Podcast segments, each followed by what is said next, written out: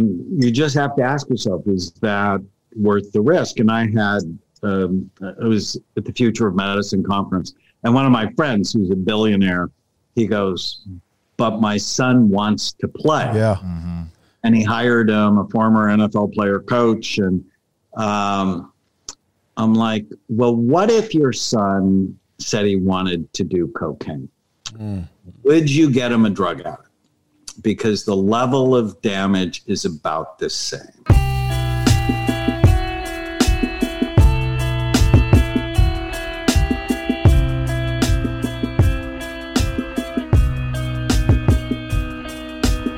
Welcome to the Darren Woodson Show. Today's guest is da- Dr. Daniel Amen. Dr. Daniel Amen is a psychiatrist, neuroscientist, brain imaging expert, and 12 time New York Times best-selling author. Founder of the Amen Clinics, of Amen Clinics, which is one of the world leaders in applying brain imaging science to help people with emotional, behavioral, listen to this, Ben. Yeah, I need some behavioral help. Cognitive sure. and learning challenges. Dr. Amen has done research on NFL players and has worked as a consultant for the movie Concussion starring Will Smith. And I don't want to talk about the book just yet because I want to we want to get into that as mm-hmm. the show goes on, but the book we, we definitely want to get there, but we want to start back Doc, we want to go back to your on your story, and, and Tyler says it best. And Tyler, why don't you jump on in and and how and describe what we want to go, yeah. how we want to go about. Yeah, this. absolutely. We just want to we want to talk about your journey, uh, Dr. Amen, and and we're really lucky to have you on because you know Darren, Ben, and I all played football, and it's it's a really hot topic understanding the impact that the sport has had on our brains, and and individuals like yourself have studied it and now can provide insight way beyond what we knew 10 years ago, even five years ago. And so we're really excited to, to learn about it, hopefully not be too terrified and, yeah. and alarmed, but, uh, you know, also learn to, to that, that, that, some of these may be treatable and we can, and we can actually reproduce and grow, um, you know, brain tissue.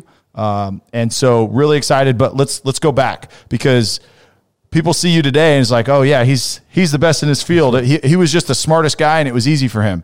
But we want to we want to share that we want to share that there was struggles and and there was uh, there was a lot of valleys in that journey. And so, can you take us back to the beginning, where you were raised, what your family dynamic was like, and and and go from there? Absolutely. Actually, thank you for asking. I am one of seven. Mm. Uh, I'm third, so completely not special. I have an older brother, and in a Lebanese family, the oldest boy is like the golden child. Mm. Everyone else is sort of irrelevant.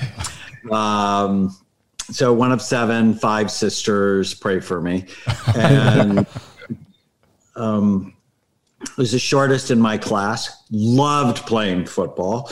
Played. Oh wait, wait, wait! What position? It was quarterback. Oh, wow. Farther than anybody else. And I also intuitively knew I'd get hit less yeah. than other people.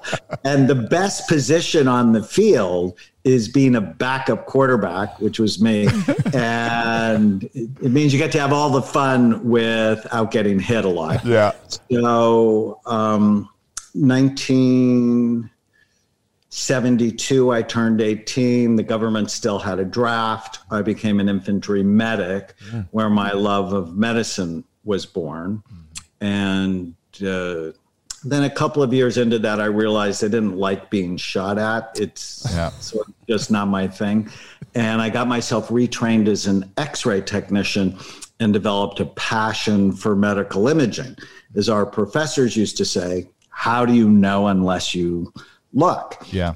And then in 1975, I got out of the Army, finished college, went to medical school. And when I was a second year medical student, um, someone I loved tried to kill herself. And I took her to see a wonderful psychiatrist. And I came to realize if he helped her, which he did, it wouldn't just help her that ultimately it would help her children and subsequently her grandchildren is they would be shaped by someone who is happier and more stable. So 42 years ago, I fell in love with psychiatry mm. and I've loved it virtually every day since. But I fell in love with the only medical specialty that never looks at the organ it treats. And I knew it was wrong and I knew it would change. I just had no idea I'd be involved in changing it. But in the late 1980s, uh, actually, as an Army psychiatrist, I started looking at the brain and it just changed everything um, we do. Everything I do for myself as a person, everything I do for my patients. 1991, I started with the study we do now called Brain SPECT imaging. SPECT is a nuclear medicine mm-hmm. study, that looks at blood flow and activity. And um, I scanned everybody I knew. I was just so excited about it. Scanned my mom. She had a beautiful mm. brain. Scanned myself, and it wasn't healthy. um, I had played football. Mm-hmm. Um, and even if you're a backup quarterback, you still get whacked a lot right. in the head. Mm-hmm. Um, I had meningitis twice as a young soldier, and I had bad habits. I wasn't sleeping. Um, I ate bad food. I was overweight. And here I am. It's 1991. I'm a double board certified psychiatrist. I was a top student in neuroscience in medical school, and I didn't care, did not care about my own brain mm. until I saw it. And when I saw it, compared to my mother's brain, I developed a concept I call brain envy, Freud was wrong. Penis envy is not the cause of anybody's problem. it's brain envy. Brain envy. Three pounds fat between your ears. I wanted my mother's brain. And I think everything I've done since then is how can I have a better brain mm-hmm. and help my patients and loved ones right. have a better brain as well. Okay, so let's let's go back because you said something earlier about uh, the, the industry back then where the psychiatrists weren't actually taking a look at the brain. How disruptive was it when you started to actually go in and and, and see and, and view the brain uh, view the brain? Was it disruptive to the industry? Oh, completely. They just hated me. And there's actually this great book called The Structure of Scientific Revolution. And revolutions go through five stages. And right now, on a scale of one to five, we're at 4.7. So we're still fighting. Mm. But when I started, they're like, oh no, this is not what we do. But think about it. Um, I love Abraham Lincoln. I've studied everything I can about him, and he suffered with severe depression twice in his life. He was suicidal. And in the winter of 1840, he went to see his doctor after his friends took his knives away because they were worried he was going to kill himself. And how did the doctor diagnose him with depression? He talked to him, he looked at him, he looked for symptom clusters, and then diagnosed and treated him which is exactly what happens in 2021 in most psychiatric offices around the world, which I would argue that's insane. You have no biological information on the organ that's causing depression, yet you're going to give them that diagnosis and give them powerful medications. And so initially it was very disruptive, and people call me bad names. Um, but in 1995, and initially, it really upset me personally because I don't like to be in a fight with my colleagues.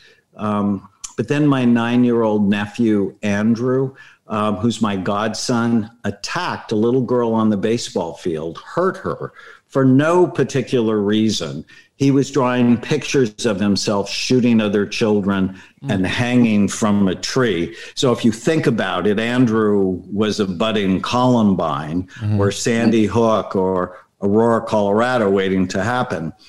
And I scanned him. He had a cyst the size of a golf ball occupying the space of his left temporal lobe. Mm. And when I got a neurosurgeon to take out the cyst, his behavior completely went back to normal. Wow. And that is my hero story. Mm-hmm. So if you criticize me, quite frankly, I just didn't care anymore. Yeah. Because if you don't look, how do you know? Right. Sort of like the NFL work I would do later.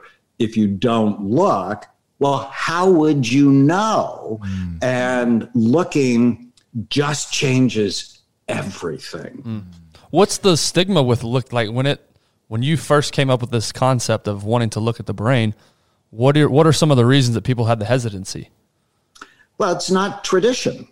And you know that people change very slowly. Yeah. Mm-hmm. Um, you know, if you think about the issue of the NFL and concussion, it took a long time for them to really get on top of this issue. So people change slowly. It completely attacks the notion of how we make psychiatric diagnoses. So it takes the tradition of psychiatry. You have six of these nine symptoms, so you get depressed. And it goes, well, that's absurd because depression can come from too little activity in the mm-hmm. brain or too much activity in the brain. It can come from a concussion or it can come from toxic exposure. So 85% of psychiatric drugs are prescribed by non psychiatric physicians in 10 minute office visits. And it just completely disrupts that and says, that's not very smart. Mm. If you're going to do this with no biological data, you're going to hurt people. And in medicine, psychiatry is literally the only profession that has not made any progress in the last 70 years the director of the National Institute of Mental Health, Tom Insel, said our outcomes are no better than they were in the 1950s. We should be embarrassed by that, ashamed of it, because they're still making diagnoses the same way. And so, you know, when you say the emperor has no clothes, the emperor generally doesn't say thank you. Mm. Mm-hmm. That's why. So now you're you're diagnosed the the process of diagnoses of some of these issues now with imaging and actually seeing the brain. How has the treatment changed since that came about? Well, it shocked me that when I started looking at the brain, some of the medications I was taught to use were actually toxic for brain function.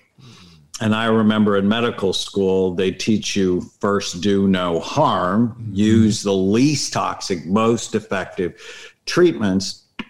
And so I started looking for natural ways to heal the brain. And at the time in 1991, there was still a big science on omega 3 fatty acids, on things like St. John's wort and SAMe for depression, or GABA and magnesium for anxiety. So it led me to believe this that most psychiatric problems are not mental health issues at all, but rather they are brain health issues that steal your mind. Get your brain right, and your mind will follow. Nobody wants to see a psychiatrist. Nobody wants to be mm-hmm. diagnosed as defective or abnormal but everybody wants a better brain. So, what if mental health was really brain health? Yeah. I'm in a new docu series with Justin Bieber. Justin's been one of my patients for about a decade, and you know, like a lot of celebrities and some of my football players, um, you know, sometimes he'd do it. I asked him to, and most of the time he wouldn't. and then one day he came into my office and he said, My brain is an organ, just like my heart is an organ. If you told me I had heart problems, I'd do everything you said. Mm-hmm. He said, I'm going to start doing what you say. And then he got much better. Mm. And so, what if mental health was brain health? And just doing that, it decreases stigma. Yep. It increases compliance because everybody wants a better brain it increases forgiveness and compassion from families. I had this one player, Fred McNeil, who I just loved, uh, who played for the Vikings. He played at UCLA. He went on to get his law degree, and he became erratic, depressed. His wife divorced him, and when I saw him, you could clearly see the damage on his scan. And his wife felt so bad. She just thought he was a bad person. and didn't realize that he was damaged. Yeah.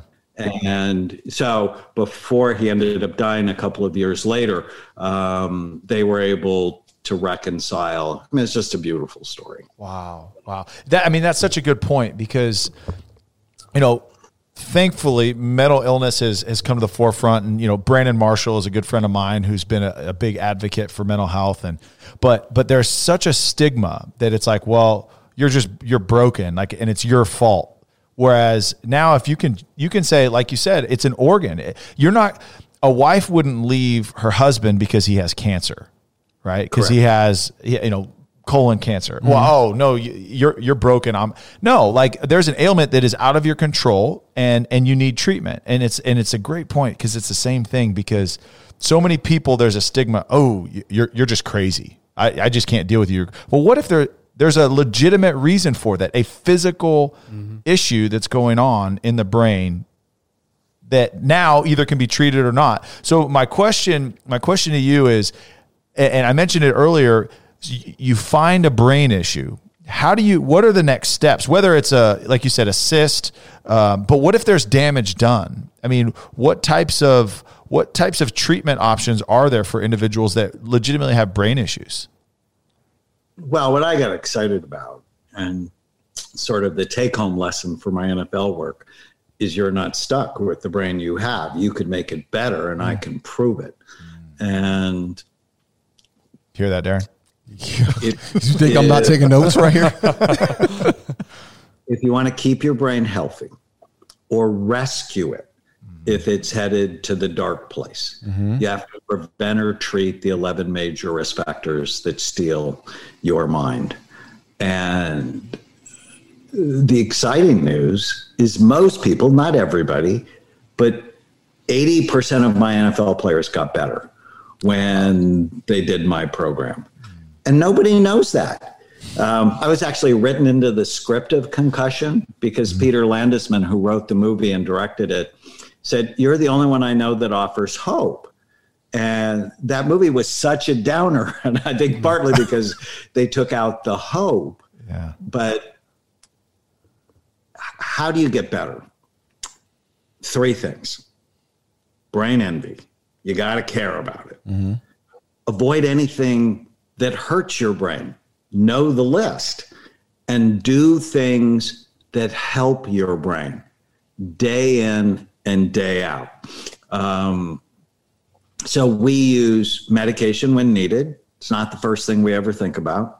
We use natural supplements a lot.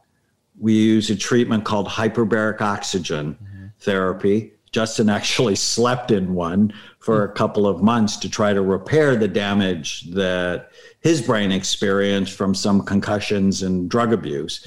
Um, none of it's hard. It's what can I do to help your brain that won't hurt you or make you dependent? Too many of our patients come to us on benzodiazepines, medications for anxiety, that once you start them, you can't stop them, or on opiates for pain. Once you start them, you can't stop them when you think of natural ways to heal the brain, um, and you know, one of the fun parts of my NFL work was half of our players were obese because they ate a lot of calories to be big and strong, and they didn't stop that once they stopped playing. And I published three studies that show as your weight goes up, the physical size and function of the brain goes down. Because being overweight actually increases five of the 11 risk factors. Um, also, when it comes to repairing head trauma, um, the pituitary gland, which is the master hormone gland in the brain, gets hurt with head trauma, especially repeated head trauma. Is there a particular head trauma? Is it from the side, from behind, or is there? Does it Well, matter? the problem is the brain is in a closed space. So whether you get hit from the side, from the front, from the back, your brain bounces around inside your skull. And your skull has multiple sharp, bony ridges. Um, I asked God about this, and I'm like, Why did you not put bumper guards around the sharp, bony ridges? Um, you knew everything. You knew they were going to play football. And he said, Who knew they take the most important organ in the universe and bounce it around like nobody cared about it? Mm. So let's talk about that a little bit. How did you get involved with football? What drew you to wanting to study football players' brains? Tell us a little bit more about that story and how you got involved with NFL players. so I've always loved football from the time I was little. I was a huge Ram fan growing up.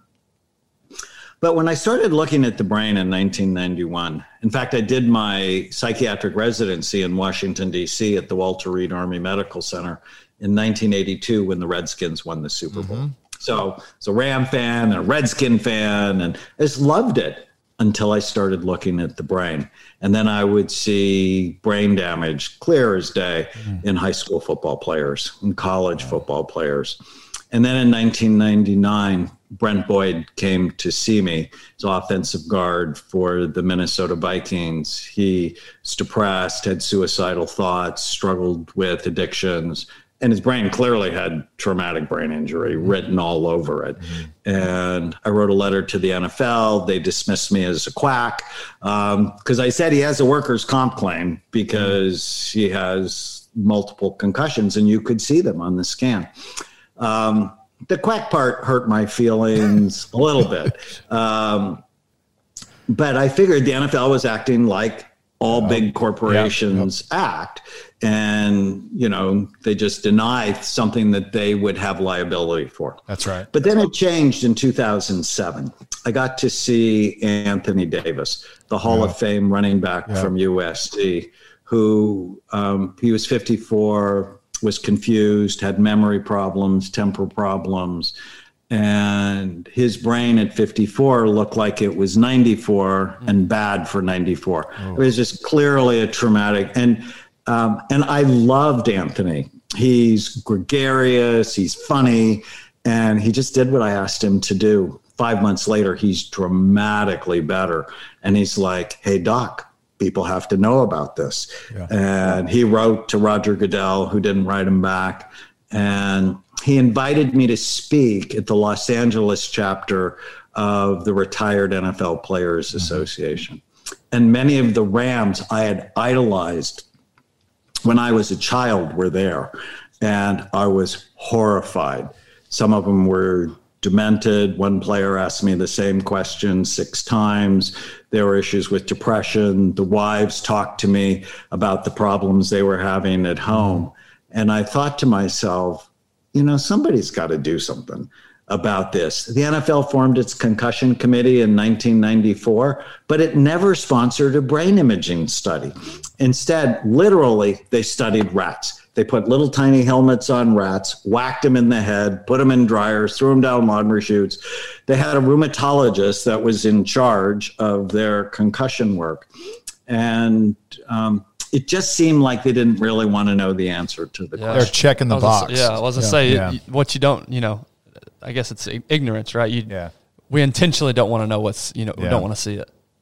And after that meeting, I was so disturbed. You know, I thought somebody should do something about this. Well, if you were an altar boy and you grew up Roman Catholic, as soon as you go, somebody should, immediately you go, well, why don't you do something about it? You own imaging equipment. You've been spending the last 30 years of your life changing people's brains and their lives. I'd written a best selling book, Change Your Brain, Change Your Life. And so um, I partnered with the Los Angeles chapter of the NFL Players Association. They co sponsored my first study. And I agreed to pay for 30 scans, and I would evaluate these patients, these players. But after the first couple of players, I'm like, oh, you're going to have to pay for two scans because I want to see if I can make their brains better. I mean, that's what I do Right. in my everyday life Yeah. take damaged brains and make them better.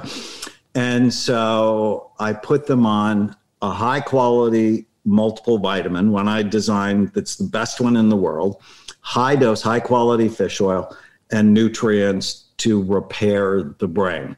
And I talked, I go, look, this is brain health. brain envy, got to care. And all of them, and what I noticed with my NFL players is they, unless they were too damaged, they were bright, they were interested, and they did what I asked them to do for the most part.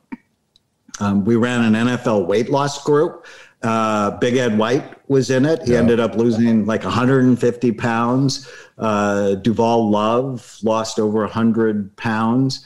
Um, Marvin Fleming, who played in five Super Bowls, mm-hmm. lost 60 pounds. And I started rescanning them two months later after they're on our regimen. And oh my God, 80% of them were better. We tested their memories, their mood, their processing speed, coordination.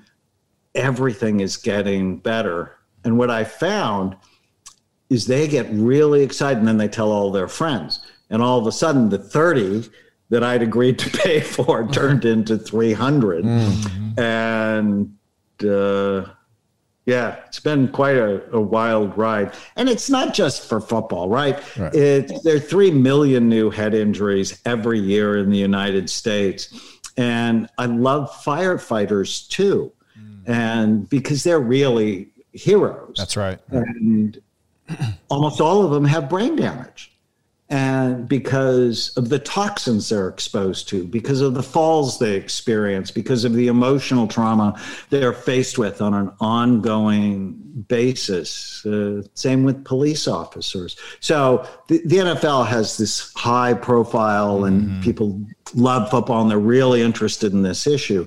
Um, but the implications are much wider and uh, I'm just I'm really grateful to Anthony Davis uh, for mm. sort of shepherding me through this process. Hey, wanted to take a quick break from the episode to thank our sponsor, Tito's Handmade Vodka. Tito's Handmade Vodka is distilled from corn and certified gluten free. In the mid 90s, Tito Beveridge, yep, that's his real name, Tito Beveridge, built his very own mi- micro distillery in Austin, Texas, incorporating the boutique winery concept into the spirits industry. He acquired the first legal permit to distill in Texas and put his life savings into it, racking up 19 credit cards to build his own copper pot stills and condensers. He continues to produce award winning smooth American vodka on the same land where, where, it all started, over 20 years later. Tito's has won a, the unanimous Judges' Choice double gold medal at the World Spirits Competition, among other awards. It's got a modest paper label on a sipper bottle, so all you pay for is the exceptional vodka inside. Visit us at titosvodka.com for recipes, videos, and more for the Tito's story. Crafted to be savored responsibly. Yeah, so let's talk a little bit about symptoms because I mean the obvious ones are headache and disorientation and and things that you've listed, but what are some more subtle things that maybe crop up for people that that is a, probably a good indication? Hey, I should probably go get this looked at. Well, and let me just say, I'm not a big fan of the CTE um, lore or the CTE, oh, it's permanent, it's progressive. See, Doc, nothing. you're you're going down a road there. That's what we've heard so often. Like this is permanent. You, and you can't you can't cure this nonsense, and it's nonsense because I have, um, like my friend Anthony Trucks, who played in the NFL. I have, well, I have so many brains before and after. Mm-hmm. It's what they should be doing is the NFL should own it. This is a brain damaging sport. Helmets protect you against skull fractures, they do not protect you against brain damage. If you're going to play, you need to be rehabilitating your brain from the moment you mm. start. Mm. Pee wee football, high school, college. Now, we witnessed something yesterday. Yesterday was the Super Bowl. Um, that is so instructive that the oldest quarterback ever to win a Super Bowl, ever to play in a Super Bowl, was spectacular. Yeah. Why? If you read Tom Brady's book, TB12, he does absolutely everything right. So if you're going to play a brain damaging sport or you're going to be in a job that is brain damaging. And there are many from longshoremen to firefighters to police officers. Um, you need to be rehabilitating your brain all the way along. And Tom Brady sleeps nine hours every night. He doesn't drink. He doesn't do drugs. He doesn't eat crap food. You know, he's off gluten, dairy, corn, soy, artificial dyes, and sweeteners. And one of his um, teammates 10 years ago said, Oh, you know, I'd never eat that bird food. Well, I bet you he's not playing football now. Right. And his career was you want longevity in whatever you're doing. You have to take care of the three pounds of fat between your ears. Mm. So if you're going to play, then you got to do everything else right. I have a current quarterback in the NFL who is in his hyperbaric chamber after every practice. Mm. Mm. Yeah, those chambers are awesome. Have Be- not best sleep been. I've ever had in my life. And, and so the hyperbaric is it is is that something that you can sleep in overnight, or is that just one hour, two hours at a time, or thirty minutes You at a time? you don't really get a bigger benefit. I mean, Justin slept in his, but and he really felt the benefit of it. I mean, it's repairing his brain. Um, but I think if you do 90 minutes a day, that'll really help you so much. Okay. What about, and let's talk about, and Ben, I'm glad you brought up some symptoms, some things to be kind of aware of. But, you know, for our listeners out there that, that aren't celebrities or professional football players, what are some treatment options that they, if they realize, okay, hey, I need to go get diagnosed, I need to get scanned, I need to really see what's going on in there. But what are some things that they can do you know that and i say that, that aren't celebrities or professional athletes that have the means to a hyperbaric chamber or something like that So, from a symptom standpoint, depression is four times more common in my NFL players. Mm-hmm. So, undiagnosed brain injuries are a major cause of depression, mm-hmm. suicidal ideation and behavior. And as I was getting involved in my NFL work, it just seemed every other month an NFL player was killing themselves. Mm-hmm. Um, anxiety for little or no reason is very common after traumatic brain injuries. Light sensitivity um, headaches as you mentioned memory problems. If your memory is worse than it was 10 years ago you should get assessed because it's never normal. Um, common but not normal people often say, well, I'm 40 and my memory's no good. That's normal. It's like, no, you have bad habits. Or I'm 50 or 60 or my age, 66. My memory's great. But if you said your memory's no good, then I'm really concerned. Your hormones are off. You've been exposed to toxins. There's trauma and so on. Um, so, memory, mood stability, that you're more irritable than you want to be, where it's not serving, you know, you as father you as husband. Um, you need to be concerned about it. If other people are telling you you're not the same, you should be paying attention to that. You're talking to my wife, aren't you? Have you been talking to my wife? I've talked to so many NFL wives. yeah I love them. Um, but you know, the everyday thing you can do. So I wrote a book called Memory Rescue. Mm-hmm. There's a whole chapter on my NFL work, and you can do those three things we talked about. Brain envy. You can care today. That's no no cost to that. Avoid things that hurt your brain. And most people sort of know the list, mm-hmm. like drugs and alcohol. They're not good for your brain. Alcohol's not a health food. Mm-hmm. Um, the American Cancer Society came out last year and basically said you shouldn't drink because any alcohol is associated with an increased risk of seven different kinds of cancer. Um, marijuana is not going green. I know the NFL was playing with, oh, you know, we should study marijuana. It's just dumb.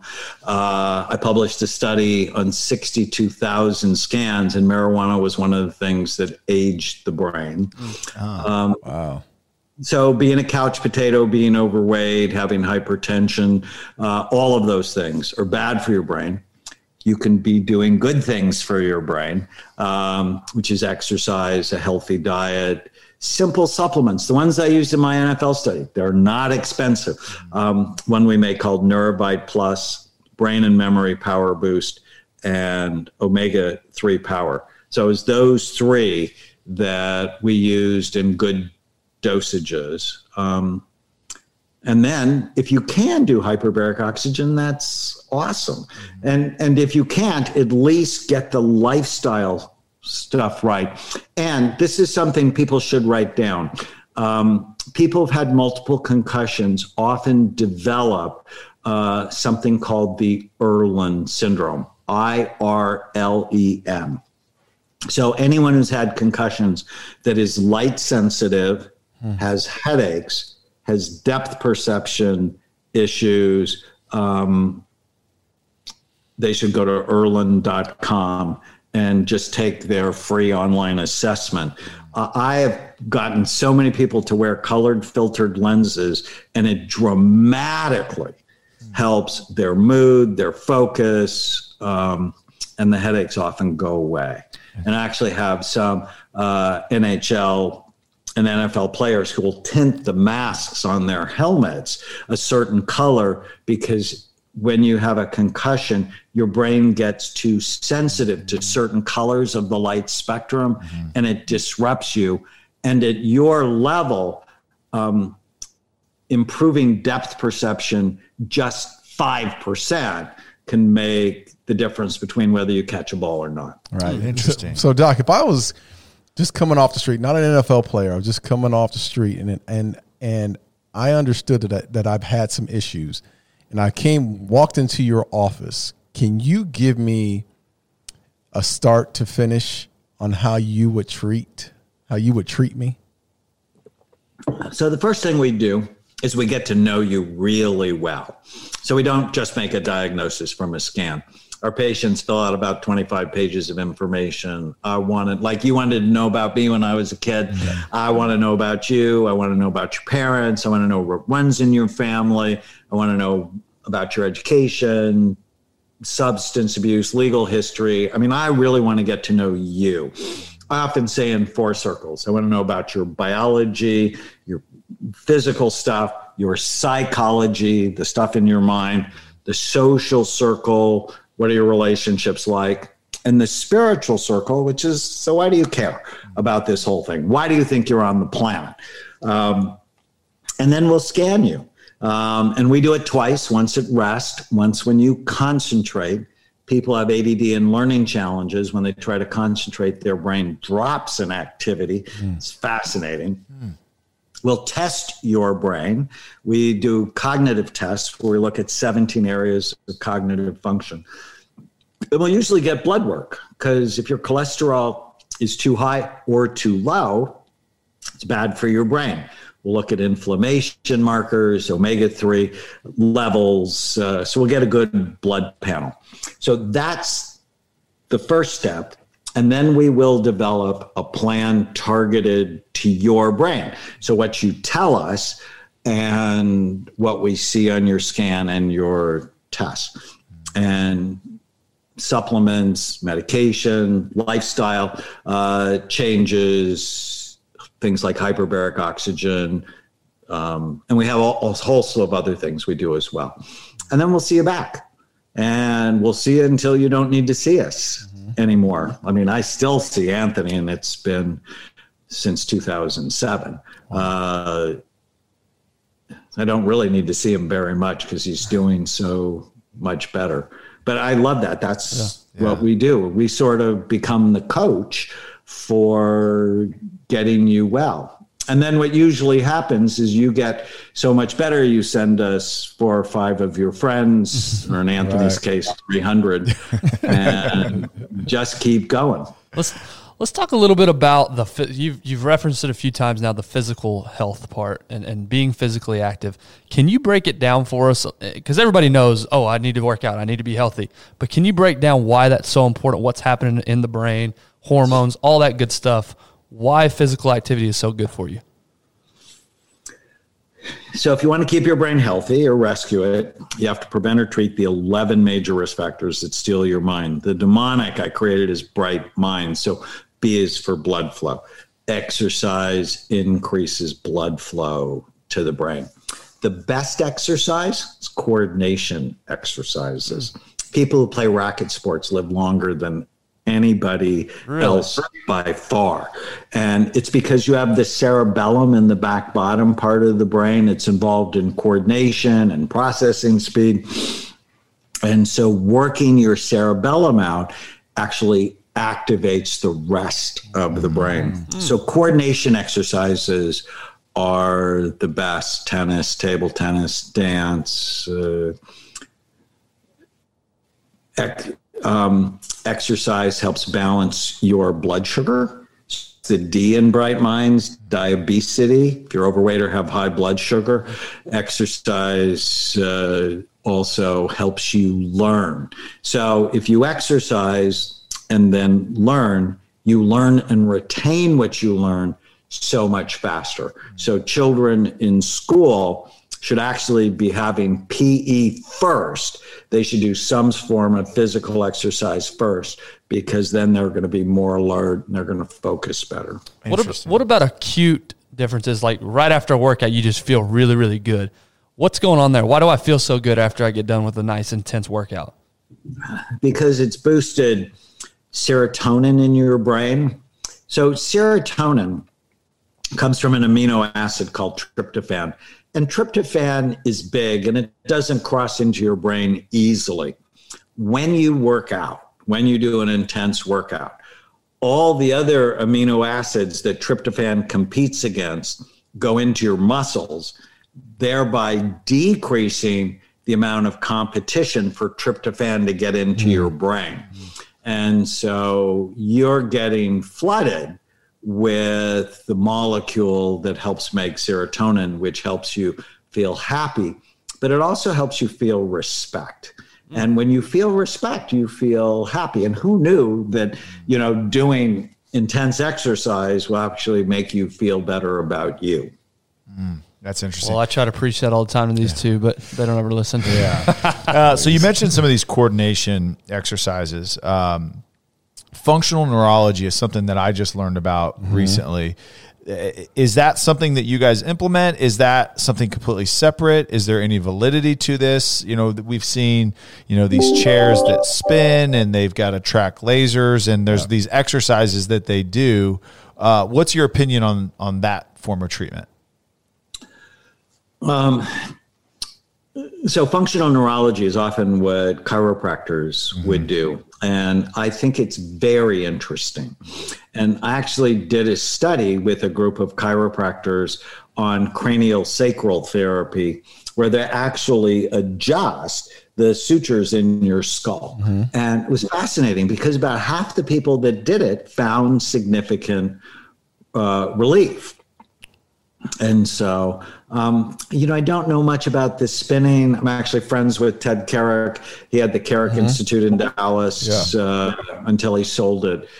And, uh, you know, from what I know, many of the people he saw got significant improvement. Mm, that's interesting. Yeah.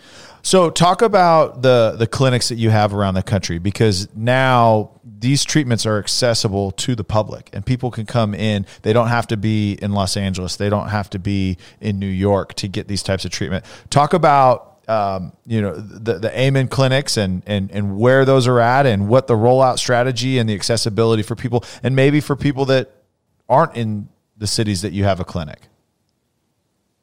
You know, we've seen people now from 150 countries. Wow. Uh, last week, we booked patients from 36 states. I just I was looking at that and I'm like, that is so cool. Uh, we have nine clinics, uh, starting with Bellevue, Washington, Bay Area, uh, by San Francisco, Los Angeles, Orange County. A brand new clinic in Dallas, uh, in Las Ooh. Colinas uh, Atlanta, Washington, D.C., New York, and Chicago. Mm. So um, I realized if I'm going to change psychiatry, that's my goal. Yeah. I want to change psychiatric medicine by adding imaging, natural ways to heal the brain in a functional medicine context, which means your brain is an organ, so we got to get all your other organs right too. Mm-hmm. Um, that I needed to spread out around the country. We're working on a new clinic in Florida.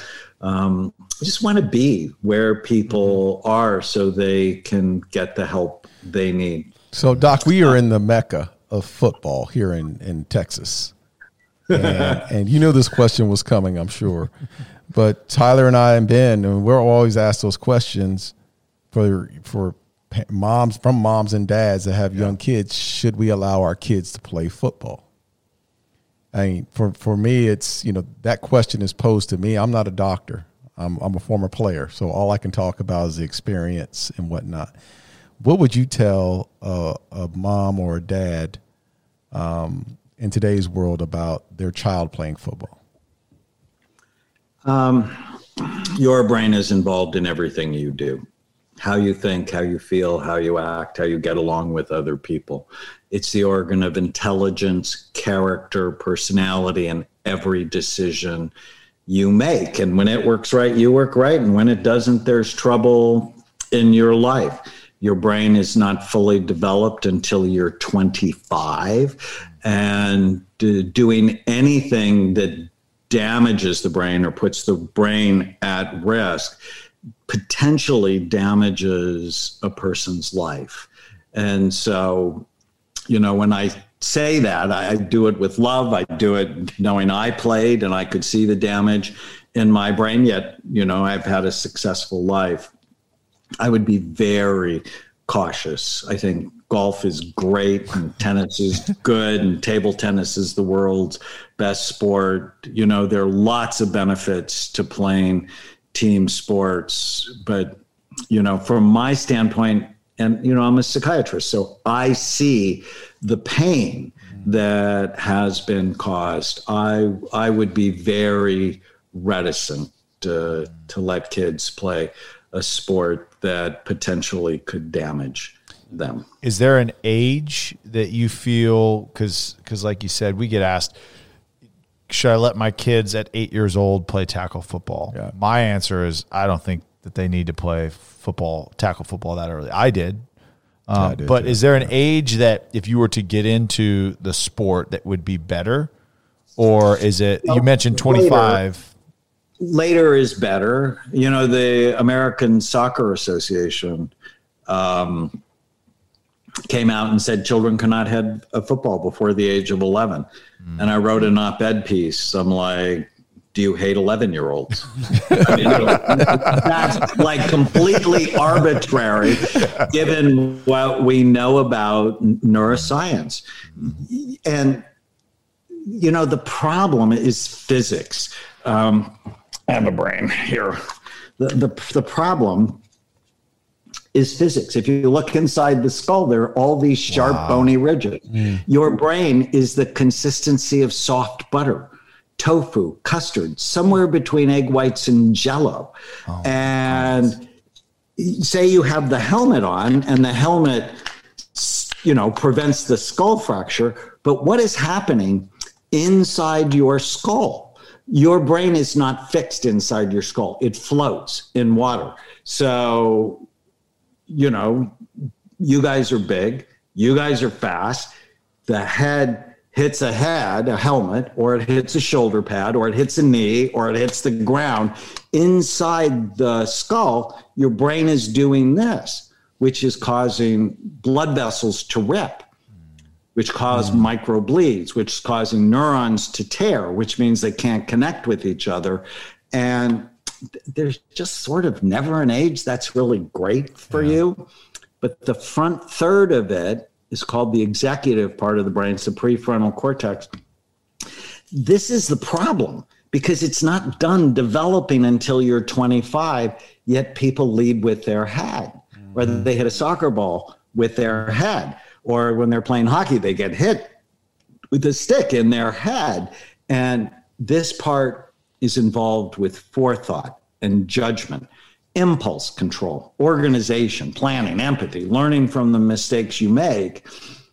And it's just never a good idea to hurt that because, I mean, you guys were blessed and incredibly talented, but out of what's the percentage? Do you know of kids who play in high school that go on to actually make millions of dollars? Yeah, Yeah. they say one percent in high school go to college, and then one percent of college go to the NFL. I don't know how accurate that is. I think that's just arbitrary numbers that people throw out there, but but yeah, essentially one percent of one percent.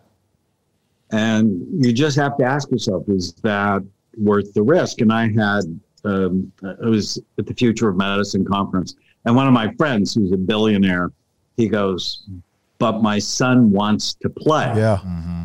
and he hired him, a former NFL player coach. And um, I'm like, well, what if your son said he wanted to do cocaine? Mm. Would you get him a drug addict? Because the level of damage is about the same. Mm. Uh, but you Tyler, pull your kids out of football now. exactly. So hey, since we're going down that that road, Doc, we knowingly know that kids are going to play. Not all kids, but kids Absolutely. are kids are going to play regardless of what they feel or what may be the outcome. But in doing so, let's say the kid the kids are playing. Can you give them the education of how to take care of their brain through that process? That you know this kid's going to play. Twelve years old in the off season, can he come see you? Or during the season, can he come see you? And what will you be doing with him to help him out? I I have active NFL players who, you know, they're going to play and, you know, they already know what I think up front, but I'm going to do everything I can to make them a better player. Mm-hmm. Right. I see that as my job. My job is not judgment. My job is education, information, and then I'm on your team. Yeah, And so if the teenager and the parents want to play, it's like you need to do everything else right. So Yeah. just own it. You know, skiing is a brain damaging sport. Right. Right. I mean, I've treated Olympic snowboarders uh, that have had concussions. It's like, okay, you decide what you do, just know the risk, and then put your brain in a healing environment. Yeah. You need to be, and read TB12 because Tom Brady does everything else right. Yeah. Uh, I mean, I'm not pushing his book. I'd rather you read mine. Yeah. But um, but that's the the point mm-hmm. is it can have a good outcome Yeah. if you get serious because ultimately it's your brain that helps you be mm-hmm. successful That's right. right it's your brain that is tracking the ball Yeah. that allows you to go and make and and the NFL you know for all my criticisms of the NFL they're much smarter than they were 12 years ago Right. uh, or 14 years ago, I guess, when I started my NFL work. They're not in denial. There's a concussion poster in every major NFL locker room, and um, and they have concussion protocols. They are serious about taking the head out of uh, the game, and sometimes even it looks like it's an accidental head-to-head. You know, somebody's got a 15-yard penalty going. Initially, NFL players were furious about it. Now nobody cares. Yeah. Right? It's like brain's important. Don't don't take cheap shots for people. yeah, yeah. So I, I, saw uh, Patrick Mahomes last night just get Oh, Yeah. yeah. He got walloped. couple of- so bad for his brain. oh, that was yeah. He needs to come see you today. I, I, I want to. Ben's gonna Ben's gonna wrap us up, um, but you know, I think that we just need to marinate on that point really quickly. Is that your football life? We talked about it. The opportunity to play at the professional level is so small. Even so, you make it to that. I was 32 years old when I retired. I felt very lucky. I was one of the few that played that long. But guess what? I have to use my brain for another 60 years. So that that window that you have to play football, great. And I think I got a ton of things from it. And and I got a lot out of football. Football got a lot out of me, but I got a lot out of football. And and I and I'm thankful for the opportunity. But I still have to use this to do my day job. I have to do this to be a husband, to be a father, to all the things that are that are more more important than a game that only lasts for so long. Um, so, so I want to. You brought your book up. I want to. I want to bring that up. You have uh, a book releasing March second. uh, and it's called "Your Brain Is Always Listening." There it is. Yeah. There it is. Talk through this really quickly, uh, and then how they can pre-order, how they can order, um, and then Ben is going to wrap us up with our final question. Well, thank you so much for having me.